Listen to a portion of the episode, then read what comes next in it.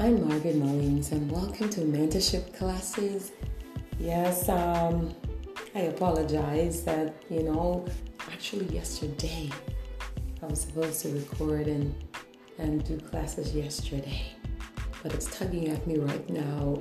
Welcome every one of you geographically, wherever you are. Come on in and, and take a seat right where you are. You are so welcome and I'm delighted to be with you again. Let us pray. Our Heavenly Father, in the name of Jesus, Father, I ask that you would breathe your breath upon everyone in this class today. Father, meet them at the point of their need, and I ask that you would show up mightily in each life today and allow your word to manifest in a miraculous way. In Jesus' name, amen. Amen and amen. And you all know in this mentorship class that I always like to begin with prayer. And today the topic is the call to pray. You know, um, recently I've, I've, been experiencing a, um, you know, a, a, spot or a time where I, I'm not, I wasn't praying like how I usually do but in a different way. And, and I was like, I didn't realize that God uses each and every one of us in a different way. We are all we are all unique, very unique. And you know, um, I could appreciate the times that that I was just sitting and meditating and just communing with the Lord, but not verbally. And how many of you know in this class that the Lord knows our thoughts even before we think them? And so I thought it's so fitting to to share this. It's an article actually from uh, my book, one of my books, A Portrait of His Love, The Call to Pray. And I pray that this would bless you wherever you are geographically. If only we would answer the call of God to pray. Prayer is a powerful weapon that God has given to us. Has this ever happened to you? Have you ever prayed this prayer?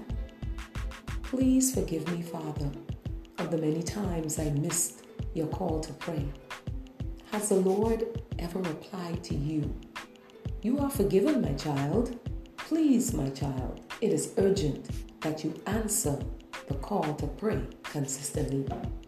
To do this, you must have a relationship with God, your Heavenly Father.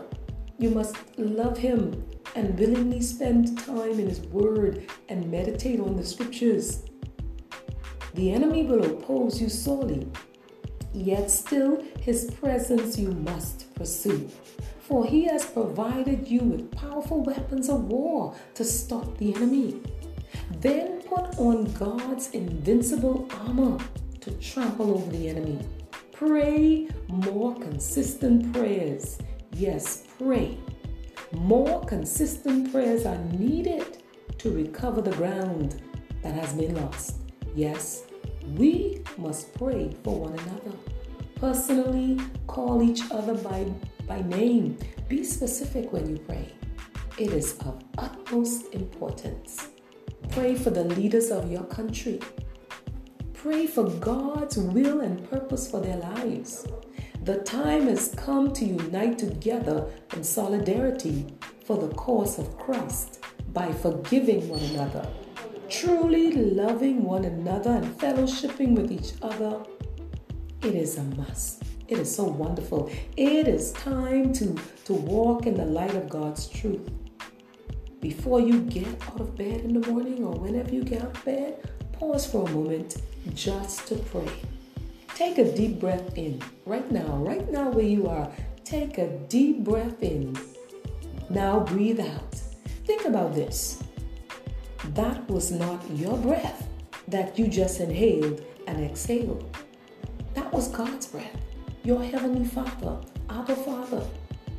Now that that you are focused on God, pray right now with thankfulness of heart for the dawning of day in your life. Come on, come on, right where you are. take a few moments just to offer praise and adoration to your Heavenly Father, who is so worthy of all the praise, and just for the fact that you are on planet Earth, just for the very fact that you are in this class right now. You are so special, and God, your Father, has a divine plan for your life. Acknowledge Him right now and pray even more, shifting your prayer for God to meet the needs of others, endeavoring to be a blessing to someone today. Yes, pledge in prayer to allow the light of Jesus to shine brightly through your words and actions that someone would find hope and receive healing today. Make prayer a lifestyle, being obedient to the word, losing all of self will, and intercede for others where you are and abroad, especially those all around the world. Yes, your prayers are very much needed to affect change in our land and in the lives of people everywhere. I challenge you in this class today to make prayer and the study of God's Word a number one priority. You have a guarantee that prayers will revolutionize your entire life. Yes, I'd say that again. You have a guarantee that your prayers will revolutionize your life. Stay devoted, be consistent and persistent with a forgiving, compassionate heart. God, your Abba Father, will use you to affect change in the hearts and lives of others. Begin at this very moment to pray. Yes. And as I leave you, I'd like to say a prayer for you. But Heavenly Father, Thank you for the encouragement of which is the work of the Holy Spirit. Thank you, Father, for your blessings and, and the call for each and every one of us to pray and to have a prayer life and a relationship with you, Father. I pray for everyone in this class today that there would be an encounter with you, Father, that would change their lives. Father, draw each and every one by your Holy Spirit to you, Father, to a devotion to you, to look to you as their source of everything. Meet the need in each life today. Father, I pray thy kingdom come, thy will be done, and that every need will be met in the lives of everyone in this class today. In Jesus' name, amen. This is Margaret Mulling saying, until next time in our class, remember, pray about everything.